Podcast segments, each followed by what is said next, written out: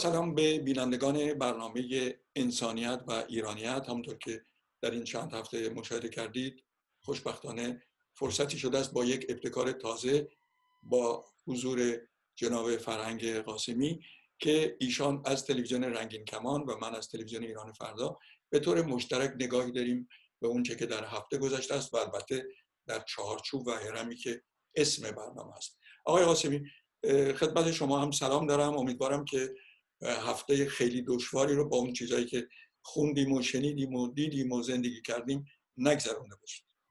منم خدمت شما و خدمت بینندگان گرانمی و همیهنان عزیز سلام و درود دارم و در خدمت شما هستم که با هم بتونیم یک برنامه معمولیمون رو آغاز بکنیم. خواهش من, من موضوعاتی رو که پیش بینی کردم اجازه بدید که کمی دیرتر بگم چون می‌دونم موضوع مهمی رو شما قراره آغاز بکنید. این به معنای تبانی بین من و آقای قاسمی در مورد این برنامه نیست. هیچ موضوعی رو با هم تبانی نمی کنیم بلکه با خبریم که قرار چه موضوعاتی مطرح بشه. از جمله این هفته تولد و زادروز دکتر محمد مصدق. بله همین که فرمودید تبانی کلمه زیبایی نیست. ما با هم همسازی می‌کنیم. تا یک برنامه رو بسازیم که اون برنامه بتونه کمک بکنه به ساختن آینده ایران. بنابراین می‌بینید که این کلمه همسازی چه کلمه خوبیه چه ترکیب خوبیه و زیباییه. و من همیشه ازش استفاده می‌کنم. اما اصل صحبت امروز اینه که دو سه روز پیش سال روز تولد مصدق بود که در واقع 29 اردیبهشت برابر با 18 می می باشه و 29 اردیبهشت 1258 و 17 می 1879 امروز در یک چنین روزی مردی متولد شد که توانست در تاریخ ایران نقش بزرگی رو بازی بکنه. این فرد محمد مصدق بود که یک مرد سیاسی حقوقدان مدرس مدرسه عالی سیاسی تهران بود و در هشت دوره نماینده مجلس شد در دوره های مختلف. مخالف خاندان قاجار بود به خاطر سیستم استبدادی که داشتند و در ابتدا موافق روی کار آمدن پهلوی بود. ولی به دلایلی که دیدیم و در تاریخ می‌بینیم با اون با خاندان پهلوی موافقت ادامه پیدا نکرد و بالاخره کسی که تونست کارهای عمده در ایران انجام بده. من امروز مصدق و مصدق وقتی صحبت از مصدق میشه غالبا افراد راجع به این صحبت می‌کنن که استقلال و آزادی. درسته که مصدق بر اساس تاریخ نهزت ملی ایران و مشروط طرفدار استقلال و آزادی بود ولی به نظر من مصدق طرفدار یک چیز دیگری بود که باید بهش اضافه کرد. به نظر من کم داره در نهزت ملی و در تمام در گفتار تمام کسانی که راجع مصدق صحبت می‌کنن. و اون اعتقاد به آرای اکثریت ملت یعنی دموکراسی مصدق کاری که کرد در واقع طرفدار استقلال و آزادی بود و طرفدار دموکراسی و نیز بود. کما اینکه می‌بینیم وقتی به وقتی که به نخست وزیری می‌رسه کارهای عمده ای انجام میده. از جمله اون کارها آزادی هاست و مسئله احترام به رأی اکثریت و قبول همه احزاب و سازمان ها و گروه های سیاسی در در کشوره. یعنی اون که ما میگیم دموکراسی.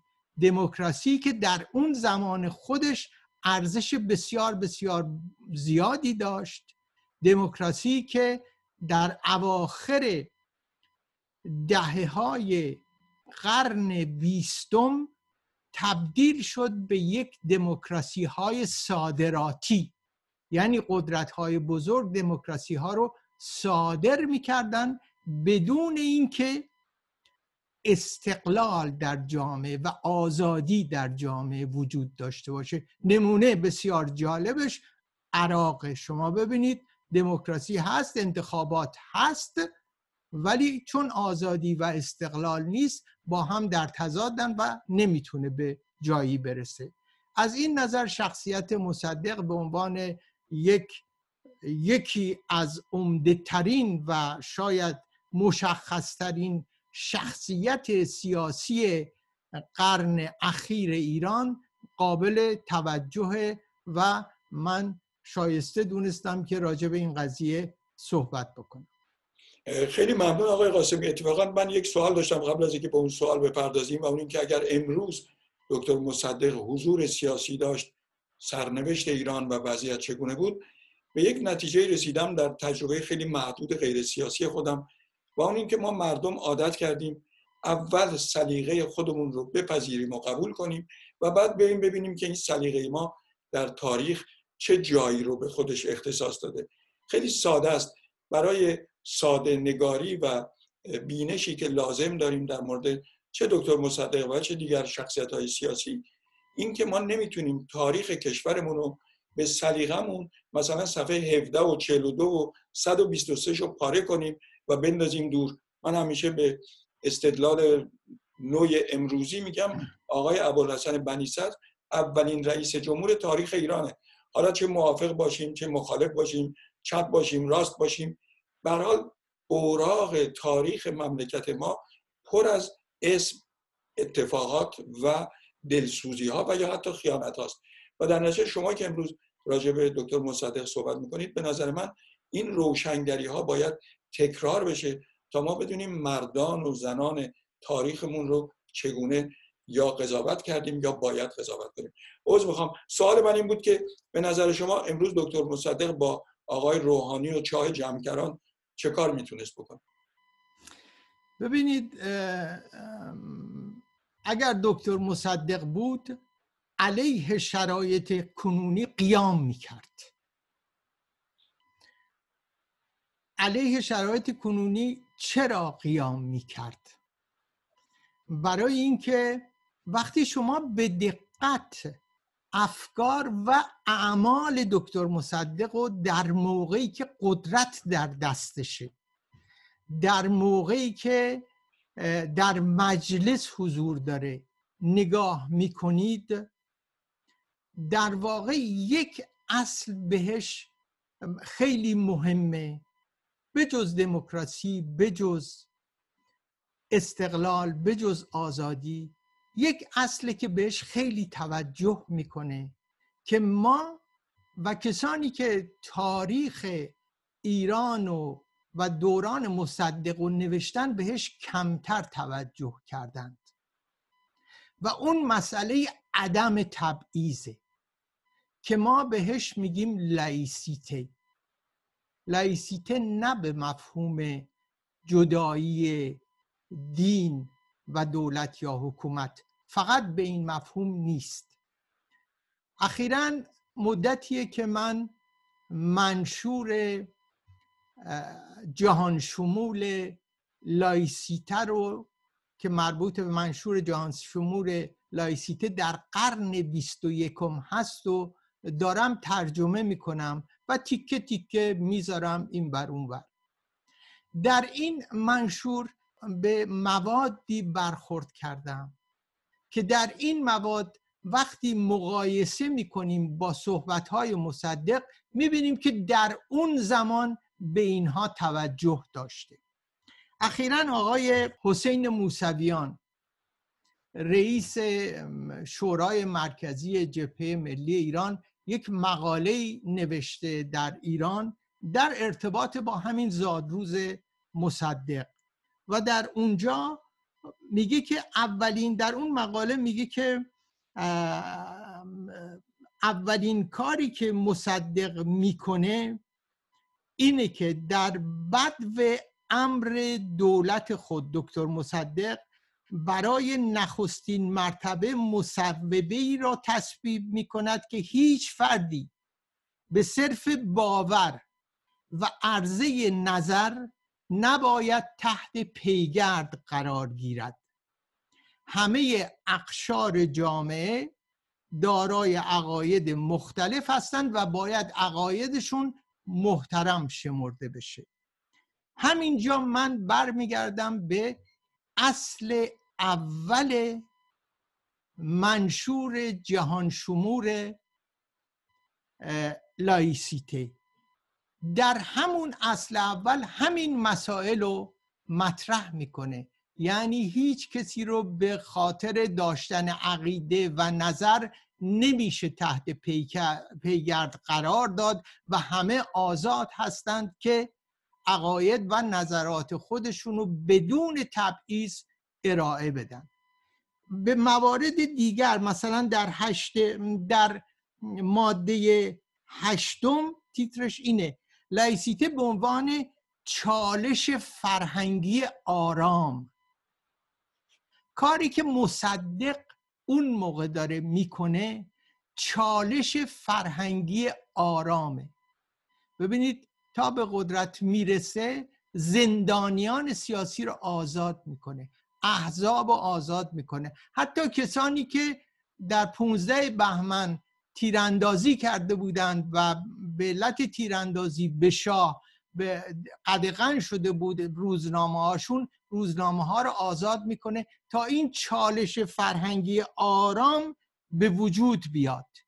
تا این تقویم رسمی دولتی که شما الان راجبش صحبت کردید هیچ وقت زیر بار افراط در تقویم رسمی نمیره. حرفای آیت الله کاشانی رو بر اینکه میخانه ها رو شراب فروشی ها رو ببندید قبول نمی‌کنه. ببینید یک در واقع مصدق در این حال که سنت ایرانی رو رایت می‌کنه زورگویی یک سنت یا زورگویی یک مذهب با وجود اینکه خودش آدم مذهبیه زورگویی یک مذهب یا یک دین رو قبول نمی‌کنه. در این منشور موارد بسیاری هست که وقتی نگاه می‌کنید و اینها رو مقایسه می‌کنید با رفتار و گفتار و اعمال مصدق در چه در دوران نخست وزیری چه در دورانی که در مجلس هست اعمال و رفتارش یک انتباق یک سازشی یک, یک حالتی داره که در جامعه می‌خواد به آرامی چالش هایی به وجود بیاد که این چالش ها سازنده باشند و بتوانند از نظر انسانی جامعه رو رشد بدن. بله در ادامه فرمایشات شما اتفاقا من دلم می‌خواست در تقویم تاریخ تقویم روز متوجه شدم که هر روزی رو که ما زندگی می‌کنیم واقعا پیشینه عجیب و عظیمی داره. حالا 50 سال پیش 70 سال پیش. و دقیقا همینی که شما فرمودید. حالا بگذاریم که تنز تلخ تاریخ در فردای سال روز تولد دکتر محمد مصدق آیت الله خمینی به دنیا آمده. البته نه همون سال ولی ایشون هم فرداش به دنیا آمده. اما این تضاد رو در اینجا ببینید که ما مثلا در فرانسه از بعد از جنگ جهانی دوم زندانی سیاسی نداریم. یعنی کسی به دلیل فکر به زندان نیفتاد. در عین حال ما هفت سال زودتر از سوئیس تکرار می‌کنم کشور سوئیس به زنان اجازه رأی دادن دادیم. در نتیجه همه این تضادهایی که یا زندگی کردیم یا الان داریم زندگی می‌کنیم متاسفانه پنهان از قضاوت عموم است به دلیل عدم آگاهی. در نتیجه اونچه که در برنامه انسانیت و ایرانیت شما و من به نوعی بسیار کمتر در ایته خبر البته جستجوگر هستیم. این است که واقعا نسل جوان بدونه که از کجا آمده و به کجا میره. برای همین من چند تا فکت خبری پیدا کردم. از جمله اینکه مثلا الان که کرونا ویروس اجازه نمیده جشنواره کن برگزار بشه درست در همچین روزی 60 سال پیش فیلم زندگی شیرین فلینی که یک فیلم واقعا فرهنگی و سلیقه عجیب و غریب سینمایی داره. برنده میشه. اما دیرتر 16 سال قبل فیلم مایکل مور علیه جورج بوش در همین فرانسه اون هم جایزه می‌گیره. این آزادی از فلینی تا مایکل مور علیه جورج بوش.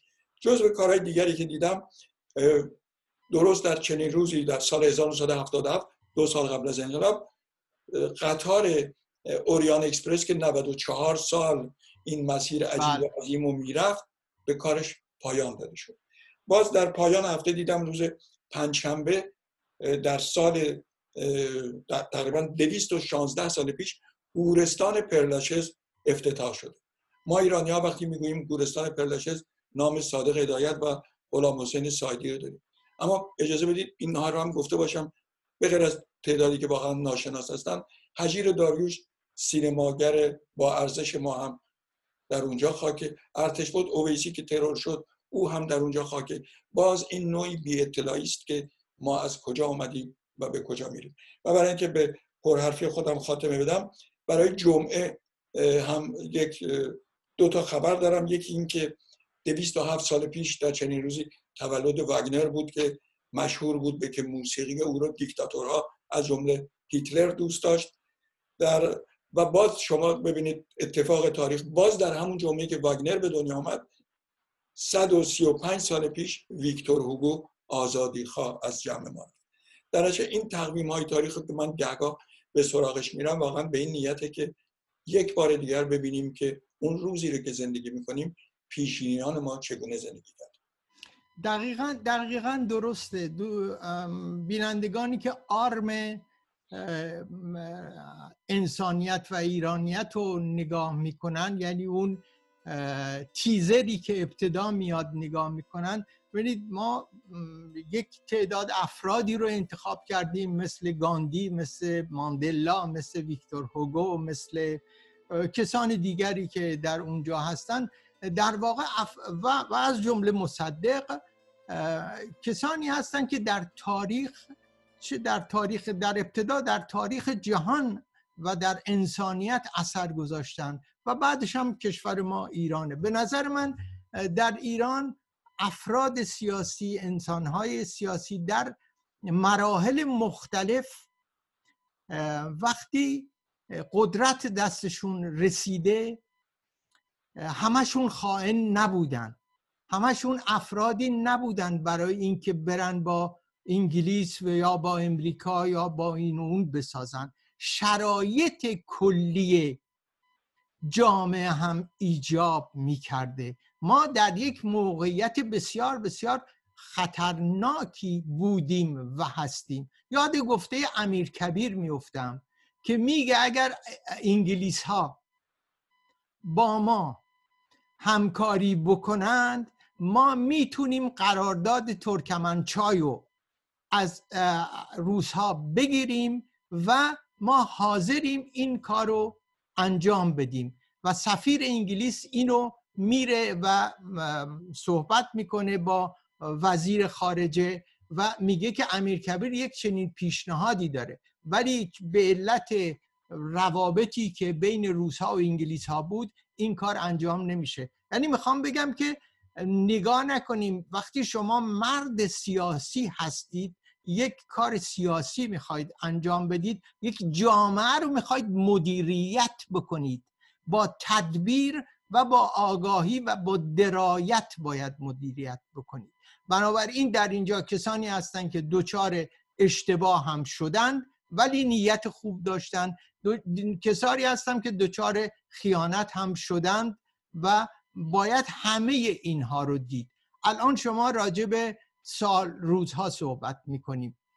یکی از سال روزها که شما هم تشریف داشتید سه سال پیش در همین روزها انتخابات ایران بود که روحانی انتخابات برای رئیس جمهور شدن روحانی بود. امروز دیروز خانومی از امریکا خانوم نوروزی که با من در ارتباطه یک یادداشتی برای من فرستاد. آقای قاسمی سه سال از روی کار آمدن روحانی میگذره.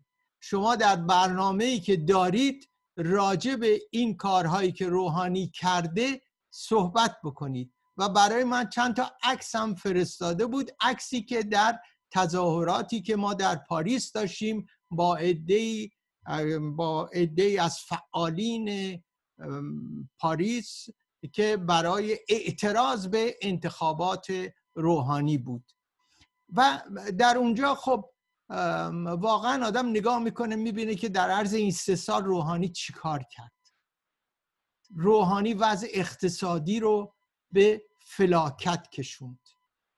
روحانی هنوز انسان ها در زندان هست هستن. آزادی خواه معلما کارگران وکلای مجلس معترضین در زندان هستند و هر روز این خبر جز خبر زندانیان ایران و خبر کشته شدن مردم در, در انتخابات که سر مسئله بنزین. خب یکی از بیلان های کار آقای روحانی همین مسئله بنزین و اون کشتار 1700 نفر آدمه. یا کشتار دیماهه. روحانی در یک چنین شرایطی داره به حکومت خودش ادامه میده و شرایط بسیار بسیار بدیه به شکلی که خود اصلاح طلبان هم متوجه شدن که دیگه از این استخر یا از این دریا ماهی نمی‌توان گرفت. برای اینکه همه امکاناتی رو که وجود داشت جمهوری اسلامی از بین برده. بله آقای قاسمی وقت زیادی نمونده. من اتفاقا دو خبر خیلی کوتاه خدمتتون بگم در تایید اون که گفتید. عاقبت عفو بین الملل هم از طریق سازمان ملل به کشتار آبان ماه خواهد پرداخت. حالا شما فرمودید 1700 آمارهای 300 و 400 فقط در تهران. اگر خوزستان و کرمانشاه اینا هم جمع کنیم با عدد شما خیلی فاصله نداریم. ولی خب اصلا می‌گوییم هیچ یک نفر کشته. آقای روحانی فقط بیاد برای اون یک نفر بگه 1500 نفر اشکالی نداره. در نتیجه وضعیت باز نمی‌خوام برگردم به تقویم تاریخ. دیدم امریکا هشت نفر از جمله وزیر کشور جمهوری اسلامی رو تحریم کرد خب این تحریم برای اینا وقتی فرزندانشون در گرونترین دانشگاه امریکا درس می‌خونن با شهریه سالی صد هزار دلار با ارز مملکت در این تناقضات واقعا ما رو باید به اندیشه عمیقتر و بیشتری فرو ببره. اجازه بدید ضمن تشکر از شما البته دلیلی نداره من از شما تشکر بکنم. برای مشترکاً برنامه رو تقدیم بینندگان می‌کنیم. امیدوارم در هفته های آینده در تجربات و نگاه هایی که شما دارید بیشتر و بیشتر به این مسائل پرداخته بشه و منم هم همچنان در حیطه خبر در اختیارتون هستم.